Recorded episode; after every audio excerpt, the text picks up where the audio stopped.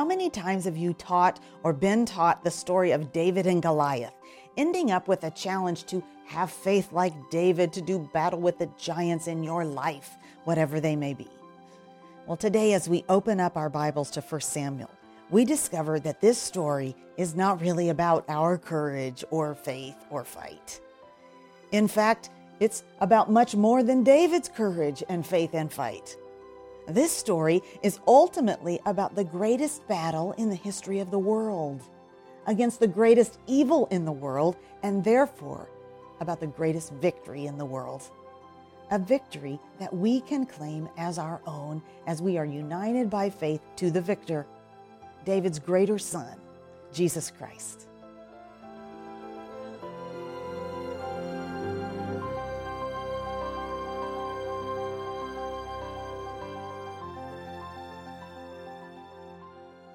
I might as well admit it, I'm not a big sports fan.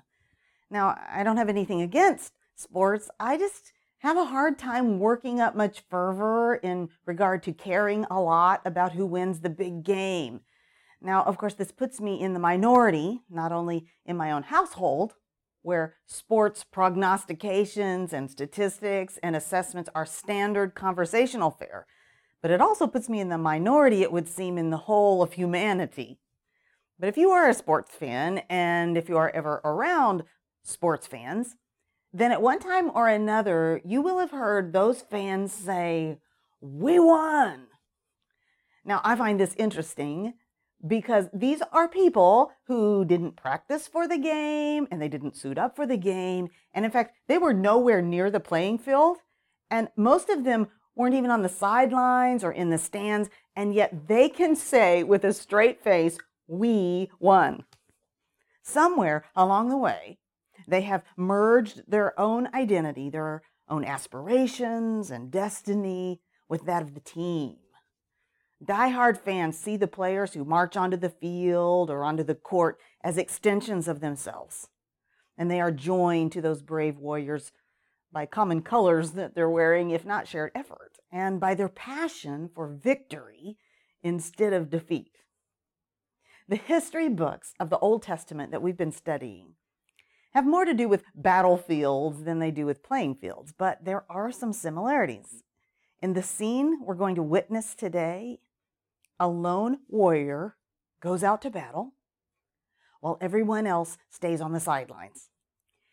And yet, when the battle is over, all of those who have merged their identity and destiny with the victor could rightly shout and say, We won, even though they were never on the field.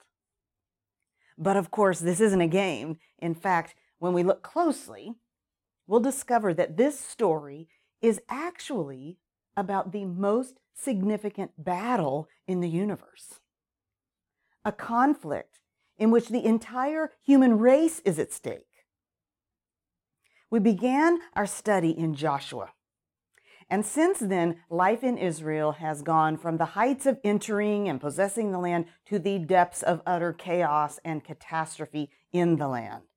The writer of Judges stated the problem clearly there was no king in Israel.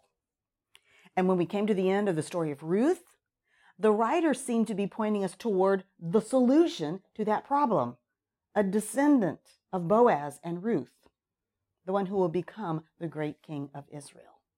So today, as we open up to 1 Samuel, we find a barren woman named Hannah. And she has come to the house of the Lord at Shiloh, and she is pouring out her broken-hearted, desperate prayer to the Lord, promising that if he will give her a child, she will give that child back to him. In chapter 2, it's a few years later, and she is back in Shiloh with the young son that God has given to her, and she is following through on her commitment, bringing Samuel to live out his days with the priests. Now, one would think that her heart would be heavy, and surely there were tears in her eyes. And yet, we see in chapter 2 that her heart is full of song. And in the closing words of her song, her prayer, we sense that Hannah has seen beyond herself and her son when she says in 1 Samuel, The Lord will judge the ends of the earth. He will give strength to his king and exalt the power of his anointed. when Hannah prayed this prayer, there was no king in Israel, and yet she prayed that God will give strength to his king. And more than that, she has seen that this king will be the Lord's anointed. You see, Hannah's prayer is really a prophecy. Hannah is able to see past the Lord's work in her little life into the expanse of the whole world and beyond the years of her life into the distant future. The Hebrew word for anointed is Messiah, and translated into Greek, it becomes Christos or Christ.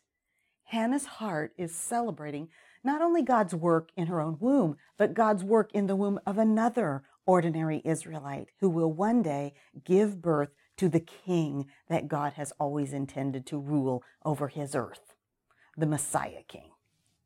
Hannah's son, Samuel, grew up serving the priests, and eventually he became a great prophet and judge of Israel. He called the people back to the Lord and prayed to the Lord for the people. But Samuel grew old, and his sons weren't fit to take his place. And that's when the people of Israel came to Samuel with a proposal. We read about it in 1 Samuel 8. Look in verse 5 and 6. Behold, you are old, and your sons do not walk in your ways. Now appoint for us a king to judge us like all the nations. But the thing displeased Samuel when they said, Give us a king to judge us. You see, the problem with their proposal wasn't that they wanted a king. The problem was that they'd forgotten that they already had a king. Their warrior king had destroyed the Egyptian army and brought down the walls of Jericho and defeated many other foes without the Israelites even raising a sword. If they would submit single heartedly to the king they had, God Himself, they would never experience defeat in battle. But they no longer saw their battles as the Lord's battles. They wanted the security that they thought a human king with his standing army could provide. Instead of returning to their king in glad submission, they rejected their king in naive rebellion. A second problem with their proposal was the kind of king they wanted. They wanted a king like other nations had, so that they could be like all the other nations. But remember that God had brought them out of Egypt to be a kingdom of priests a blessing to other nations by being distinct from them. But they didn't want to be set apart. They wanted to fit in.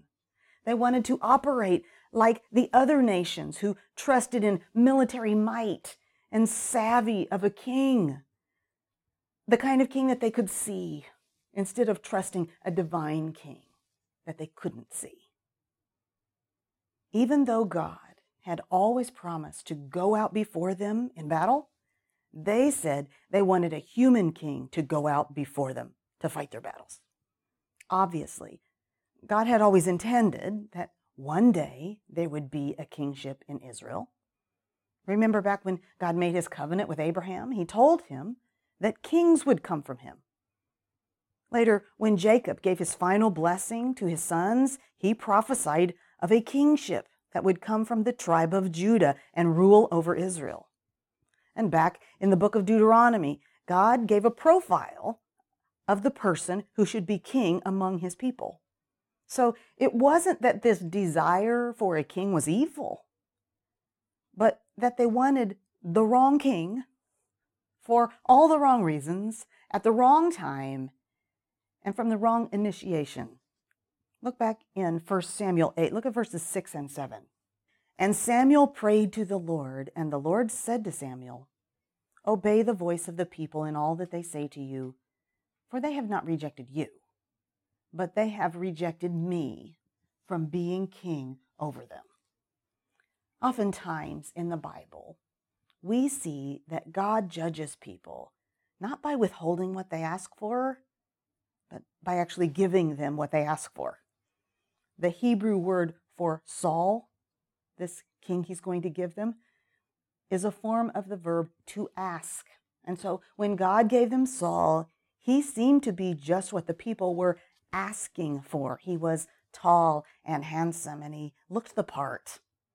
The Lord said to Samuel in 1 Samuel 9 16, You shall anoint him to be prince over my people Israel.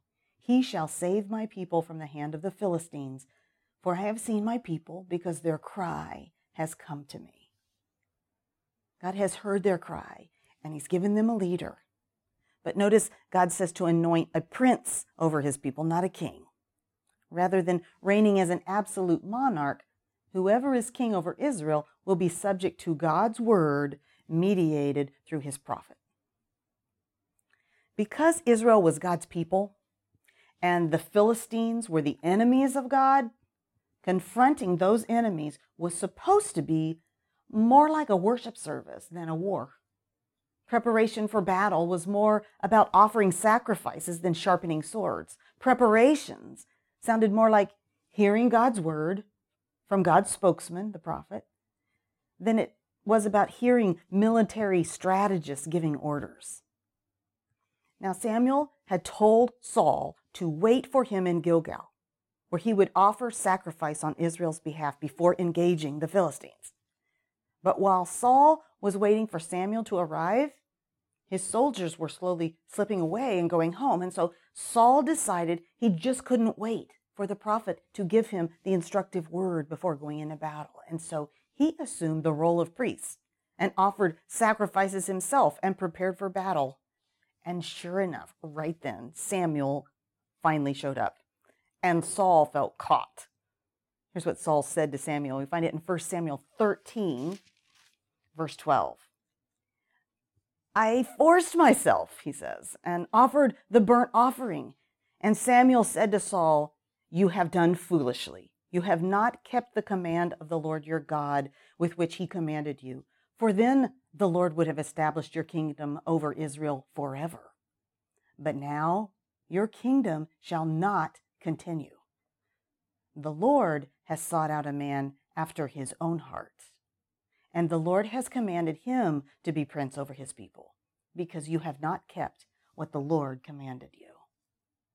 Here we find the expression that we usually hear as a man after God's own heart, which makes us picture a man who has a heart like God's heart, or a man who is pursuing to know the heart of God. But the expression is literally the Lord has sought for himself a man according to his own heart. Samuel is saying that God is looking for a king to sit on the throne over Israel who suits his desires and purposes rather than the kind of king that suits the people's desires and purposes. In Saul, God had given the people the kind of king they wanted. But now, the Lord was about to give the people the kind of king he wanted. The people had rejected God as their king, and now God has rejected Saul as the people's king. Saul had shown a fundamental inability or unwillingness to submit to the divine rule as mediated through the prophet, and therefore a fundamental unsuitability to be king in Israel. Turn to 1 Samuel 16, where we read, The Lord said to Samuel, how long will you grieve over Saul since I have rejected him from being king over Israel? Fill your horn with oil and go. I will send you to Jesse, the Bethlehemite, for I have provided for myself a king among his sons. When Samuel went to Jesse's house and he saw Jesse and his sons, Samuel was sure he saw Saul's replacement. He saw David's older brother, Eliab, tall and handsome. I mean, he looks like a king, just as Saul had looked like a king. Look at 1 Samuel 16, verse 7. But the Lord said to Samuel, Do not look on his appearance or on the height of his stature, because I have rejected him. For the Lord sees not as a man sees. Man looks on the outward appearance, but the Lord looks on the heart. And then in verse 11, then Samuel said to Jesse, Are all your sons here? And he said, There remains yet the youngest, but behold, he's keeping the sheep. Evidently, David was so insignificant to the family that he wasn't even called in from the fields to be included in this once in a lifetime honor of offering a sacrifice with Israel's great judge Samuel. But that was about to change. Look in verse 12 of chapter 16. And he sent and brought him in. Now he was ready and had beautiful eyes and was handsome. So David was handsome but hardly impressive. He knew how to handle sheep, but there was no sign he knew how to handle a nation. He had proven himself out in the grazing fields, but was unproven on the battlefield. Yet this was the unlikely king God had chosen. Samuel could only see the outward appearance, which evidently didn't appear very royal. But God could see into David's heart. And while David might not have been impressive, he had integrity. While he might not have had proven battle skills, he did have a passion for God's honor.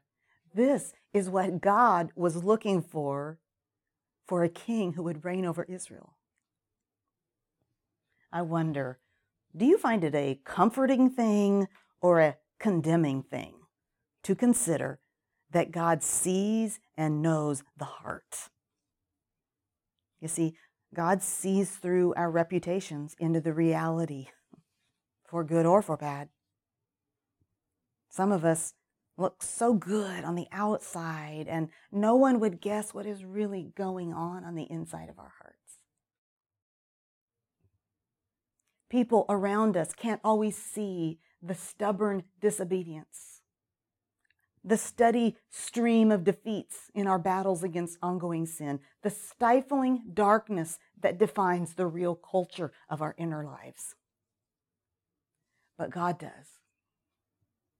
And likewise, other people can't always see the secret sacrifices, the costly surrenders, all the little deaths to self that define the culture of hearts that have been invaded and ruled by King Jesus. But God does. Everyone in Jesse's house must have been surprised and perhaps even confused when this happened. Look at 1 Samuel 16, verse 13. Samuel took the horn of oil and anointed David in the midst of his brothers.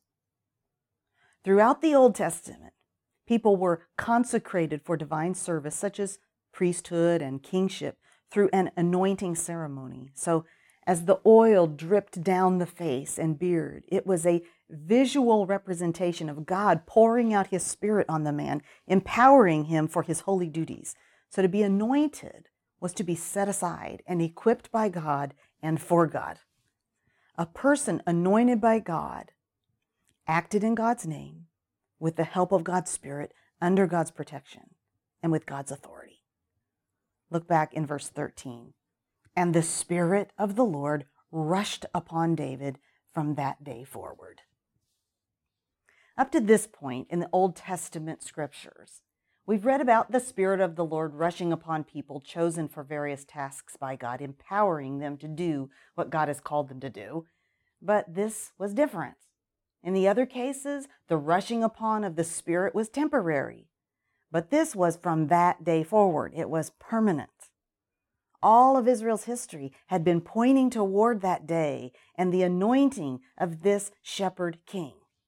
David had become the Lord's anointed, the Christ. We can't help but see in David's life the shadows of the Lord's anointed, the Messiah, Christ Jesus, cast backward into history. And once we begin to see David in this light, it begins to change everything about the way we've always understood about what happens next. The people had originally asked for a king because of the threat from the Philistines. So it doesn't surprise us to read at the beginning of chapter 17 now the Philistines gathered their armies for battle. The Philistines gathered at Socoh, uncomfortably close to the heart of Israel. And they weren't just another enemy, they were a threat to Israel's existence. And Saul had had mixed results in his previous jousts with them. And this time, there was a new wrinkle in the conflict. Look in verse 4. And there came out from the camp of the Philistines a champion named Goliath of Gath, whose height was six cubits and a span. Goliath, this Philistine among Philistines, was nine feet tall. But he wasn't just tall, he seemed to have superhuman strength. Look in verses 5 through 7. He had a helmet of bronze on his head, and he was armed with a coat of mail, and the weight of the coat was 5,000 shekels of bronze. And he had bronze armor on his legs, and a javelin of bronze slung between his shoulders. The shaft of his spear was like a weaver's beam, and his spear's head weighed 600 shekels of iron. And his shield bearer went before him. So Goliath was covered head to toe with the high tech weaponry of his day, bronze. And this bronze armor was heavy. It weighed 125 pounds. And then he carried a spear with a tip on the end of the spear that weighed 15 pounds. So it was like he had a 15 pound bowling ball on the end of his spear. And it was seemingly nothing for him to carry it and project this heavy spear through the air toward his adversaries. But what is this coat of mail? Other translations call it a coat of scale armor. His bronze armor was like the scales of a snake. Picture this. When Goliath went out onto the battlefield, he was covered in what looked like snake skin from head to toe. He's like a nine foot tall serpent. And he has an alternative proposal to bloody battle between the two armies. So he shouted to all the ranks of Israel. Look in verse 8 and 9. Here's what Goliath says Choose a man for yourselves and let him come down to me. If he is able to fight with me and kill me, then we will be your servants. But if I prevail against him and kill him, then you shall be our servants and serve us. Goliath has challenged them to choose a man to go out before them in battle. And of course, Israel had chosen a man for this. That had been the whole point of demanding a king. They had told Samuel that they wanted a king who would go out before them and fight their battles. But Saul, the tallest man among all of the Israelites, the most likely man to go out and face this giant, he's back hiding in his tent just as scared as the rest of them. For 40 days straight, Goliath has come out and said the same thing, issued the same challenge. And seemingly, Saul has no intentions of going out to meet him. Goliath is undiluted evil. If the person who goes out to battle for Israel loses this battle, all Israel will be in bondage to this evil. And it would seem that all of Israel was destined to become slaves of their enemies, the Philistines,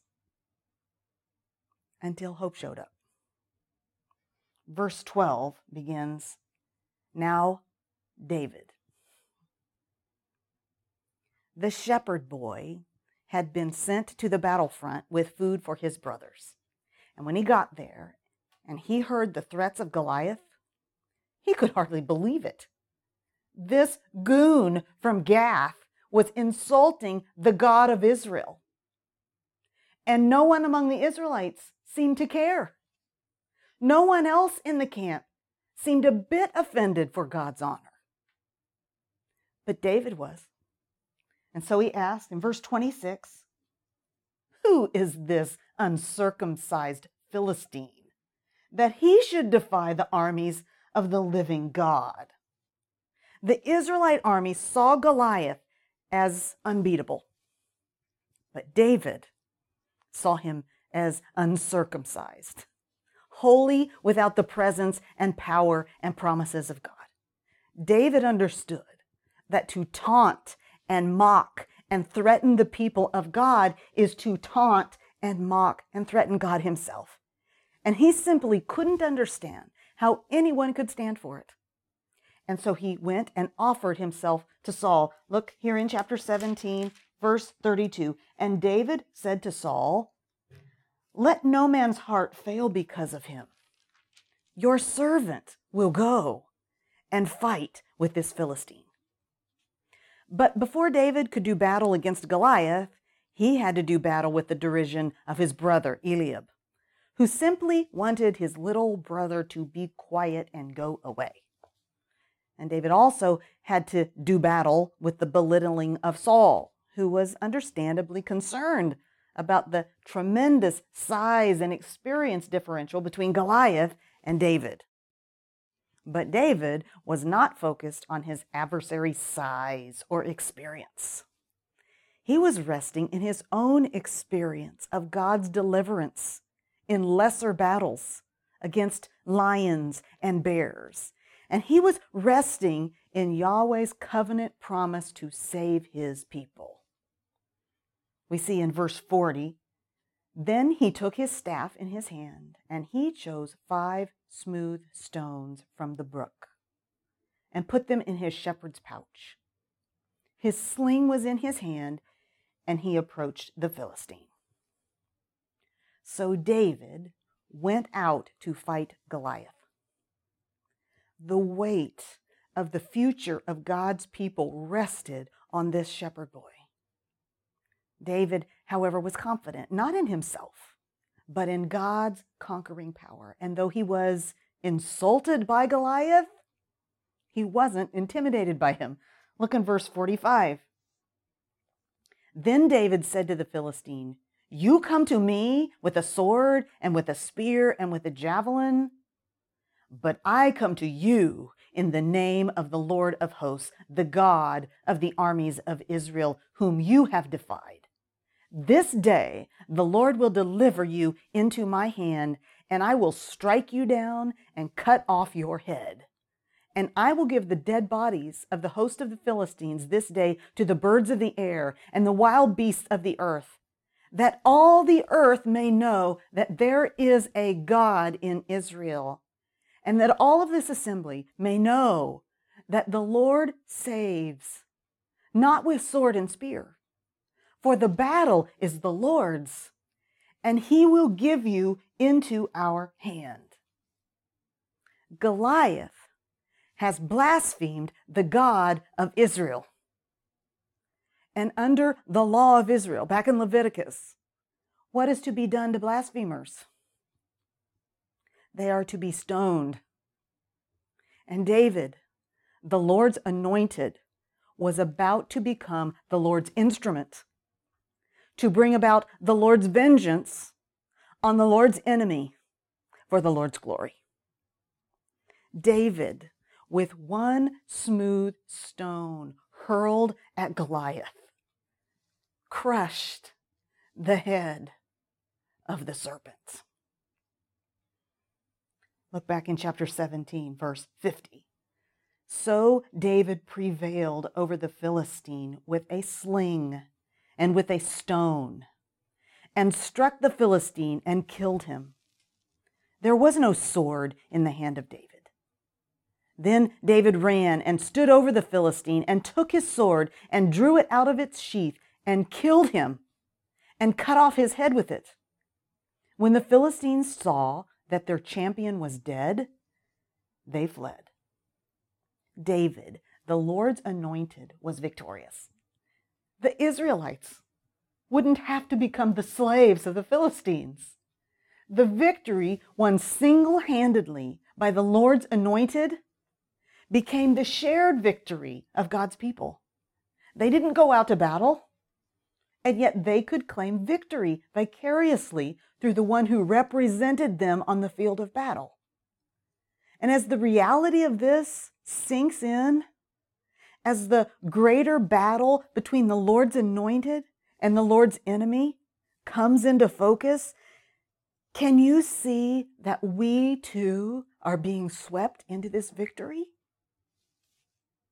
Oftentimes, when we've heard this story taught in Sunday school, or when we've taught the story in Sunday school, this is the point in the story when the challenge has become to be like David, to have David's faith and confidence in God, to have his courage in fighting the giants in our lives, and to trust God to make us victorious over whatever difficulties we face.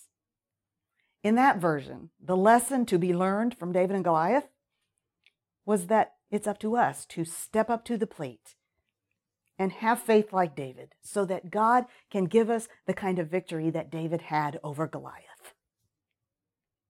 But in reality, we are not meant to see ourselves in David's place in this story. Instead, we should see ourselves back there in the ranks of Israel's army, shaking and afraid, intimidated and tired. Our efforts of finding someone to rule on the throne of our lives who will be our champion and protector have completely failed. And it looks like we will be slaves forever to our greatest enemy, Satan himself. But we have a champion. It's a boy from Bethlehem, and he didn't look strong or kingly, but more like a shepherd. And he was sent to us by our Father, and we rejected him and mocked him and just wanted to silence him. He refused to arm himself with the kind of armor that everyone knows is needed to get ahead in this world, the kind that impresses and intimidates and overpowers. He wasn't concerned with preserving his own safety, but only with preserving God's honor. And when he went into battle against the great enemy of his people, he went alone.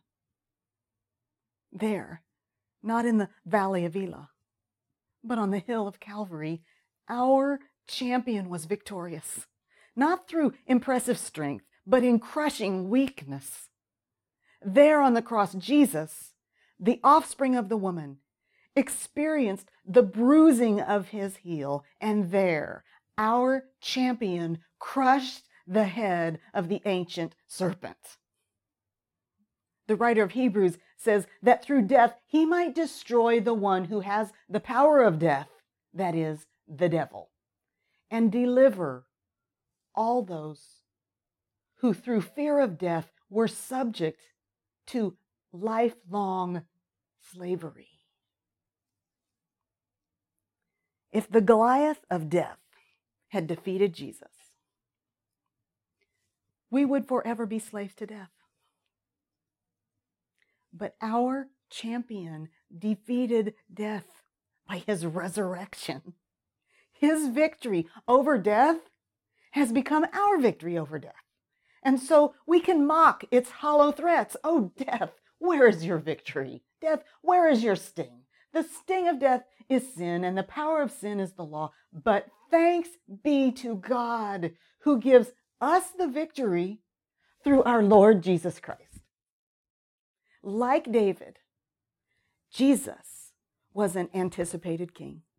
Hannah's heart sang, My heart exults in the Lord when it was revealed to her that God was going to miraculously give her a child and that he would one day put a king on the throne. And so Mary's heart also sang, My heart magnifies the Lord when the angel told her that she would miraculously have a son who would be that king over the entire earth. Jesus was a rejected king. The people of Jesus' day were looking for a king like the kings of the nations around them, a king who would exercise military might and save them from human oppressors. And when Pilate presented him to the Jews, saying, Behold your king, they made it clear that he was not the kind of king they wanted, crying out, Away with him! Crucify him! Jesus, the Lord's anointed, was rejected by those he came to save. Like David, Jesus was an unexpected king. Jesus didn't have an outward appearance that would lead anyone to recognize him as a king. The prophet Isaiah described him as having no form or majesty that we should look at him, no beauty that we should desire him. He ruled over his people in an unexpected way, saying, You know that the rulers of the Gentiles lord it over them, and their great ones exercise authority over them. The Son of Man came not to be served, but to serve. Like David, Jesus was an anointed king. He was set apart by the Spirit from his very conception. The angel told Mary, The Holy Spirit will come upon you, and the power of the Most High will overshadow you. Therefore, the child to be born will be called Holy, the Son of God. Jesus was publicly anointed at his baptism. When we read that the heavens were opened and the Holy Spirit descended on him in bodily form like a dove. And then his third anointing came when he ascended into heaven to sit at the right hand of God. The writer to the Hebrews uses the words of the psalmist to celebrate this anointing, writing, But of the Son, he says, Your throne, O God, is forever and ever. The scepter of uprightness is the scepter of your kingdom. You have loved righteousness and hated wickedness. Therefore, God, your God, has anointed you with the oil of gladness beyond your companions. And finally, like David, Jesus is a victorious king. We face an enemy, an army of enemies, in fact, who are as real, as powerful, and as terrifying as Goliath. For we do not wrestle against flesh and blood, but against the rulers, against the authorities, against the cosmic powers over this present darkness, against the spiritual forces of evil in the heavenly places. Our enemy isn't covered in bronze and hurling heavy spears. He's armed with darkness and deception, and he hurls condemnation at us, and he lies to us, and he inflicts us with pleasures that only bring pain. He threatens to enslave us to destructive addictions and defeating patterns and incapacitating fears. And we would turn and run, certain that we are doomed, except that we have a champion. And just when we are tempted to give way to despair, we hear the voice of the Son of David saying, let no man's heart fail. Your servant will go and fight.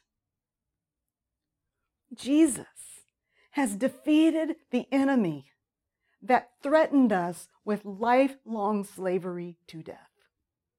And if God is for us in Christ, who can be against us?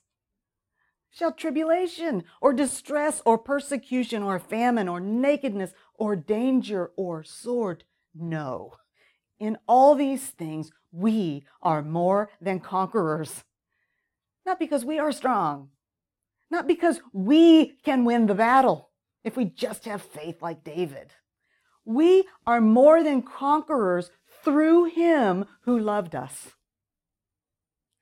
Our victory and security comes from being united to our champion. Because our shepherd warrior king has gone out before us and has crushed the head of the serpent, we can rightly say, We won, and know that we will share in his victory forever.